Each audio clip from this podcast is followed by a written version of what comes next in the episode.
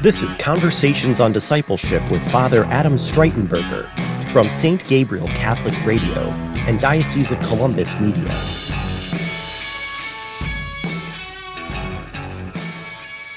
Welcome to Conversations on Discipleship. I'm your host, Father Adam Streitenberger. With me today is Sarah Lytle again. Hello, Sarah. Hi, Father.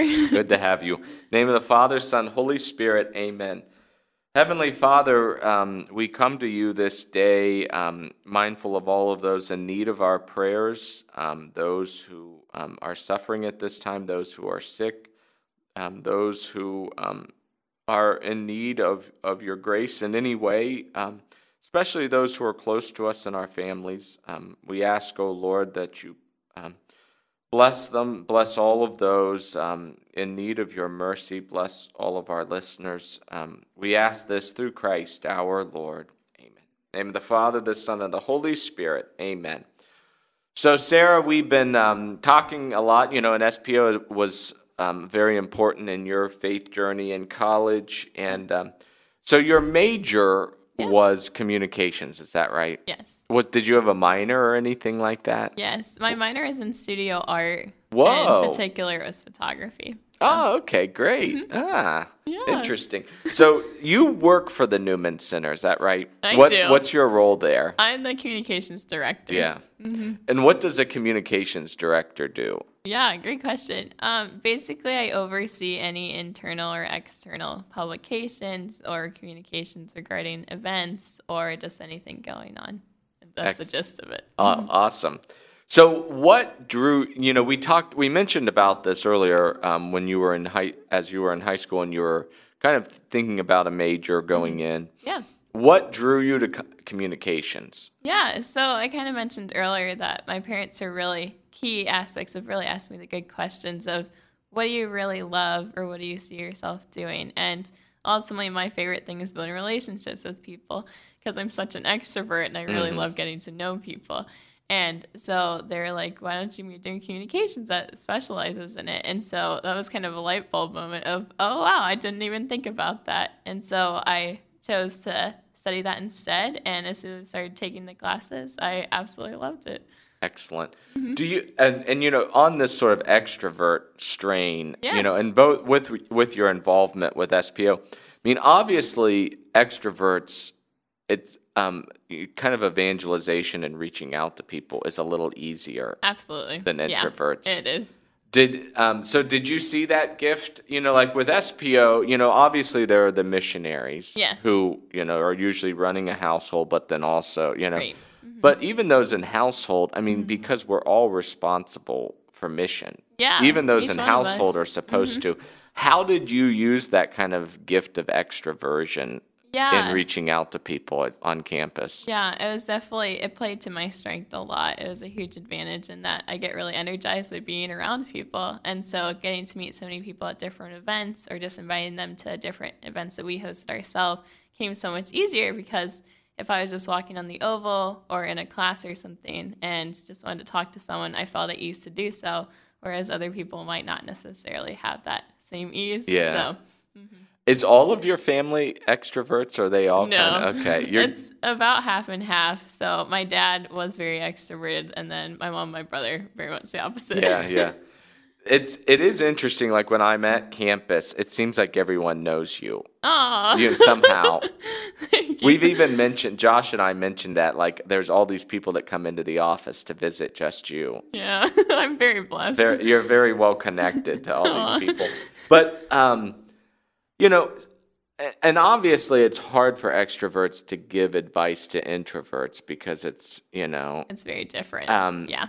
But I do think like even introverts um, can do this sort of outreach. Oh, you absolutely. Know? And it's mm-hmm. usually one on one. Yes. And it's you yes. often it's with friends. I find introverts tend to be really good, solid, stable friends. Yes. Over, you know. Absolutely. Mm-hmm. While e- extroverts are really good at making friends, introverts are really good at keeping friends. Yes. And kind of investing in them. Yeah, absolutely. Um, so that that kind of um, real extroversion helped you in communications. Yes. Do you? Um, what's your favorite part about communications? favorite part? That's a great question. Um, I think really when it comes down to it, I love sharing the love of Christ. And so getting to do that through what I study was just a beautiful Mm-hmm. marriage of really getting to see how the Lord works through what I say or what I communicate with others. So, Do you so um, you know as sort of as a as kind of a comms expert, you know, we'll treat you as a comms expert. Is great. what what has the you know has the church been failing in communication? Um, I think in certain aspects, I wouldn't per se go so far as say fail. Because you're so positive. That's I mean that's part of it. Okay, that's part of it. But Yeah. there's definitely aspects that have needed worked on for many, many years. So definitely. what are these areas that you yeah. know? Um, especially I notice it in a generation above me as far as catechesis, because they were raised in a whole different generation of faith than we were, Mm-hmm. or I should say my age group. Um, so that's really difficult to see how they were taught versus us, because especially in the areas of like remaining devoted to the faith as a whole body versus like remaining devoted to like one person or one group. Um, I think there's been a little disconnect with the older generation there. Whereas in my generation, it's devoted to Jesus Christ personally as a relationship first Yeah. and foremost. So, So a lot of it was really the message yes. they they were not clear on the message in earlier. Yeah. And and you know, I think we all know that um, I would say between probably 1968 to um, probably 2000 catechesis was not good. You Yeah. know, was that No. you know. So if you went through, you know, anything Catholic schools, Right. you know, parish programming, anything, RCIA, all Yeah. of it. It was really, Not as great as it was. it was be. almost like the messaging, the message wasn't delivered. Let al- and it wasn't like lack of effectiveness. It was the message just wasn't delivered. Yeah. Um, it, I think it has improved. Absolutely. Um, do you, um, what, a, you know, so, you know, like, so that's one big failure to not, yeah. not communicate, you know, just to Yeah. not communicate the It's message. A disservice to Yeah. Mhm. but yeah, it is. It's and it's sort of dishonest too. Yeah. Um, but what about the means of you know? So okay, so if around 2000, maybe a little later, we we actually got back to handing on a message. Yeah. Um, what about the methods of handing on that method? Do you, or message? Do you you know how effective has it been? You mean coming up in my generation? Yeah. Um, well, it's definitely we have so many more avenues of communication than we Mhm. used to, for sure. So that's been better at reaching people, Mhm. I'd say. But as far as the next level of okay, what do we do with that reach? It's been a little tricky figuring that out. I think because we have you know our mobile devices, we have social media, we have just different platforms and websites that we didn't even have a generation above us. So there's lots and lots of ways, but I think taking the next step and investing is just yeah, we probably need to work more on that. Yeah. And and you know, I unfortunately I think a lot of people are afraid of of these new methods and me, you know. And and obviously, you know, like with anything it can be abused, Yeah, of but course. it can also be used for for really good things and Yeah.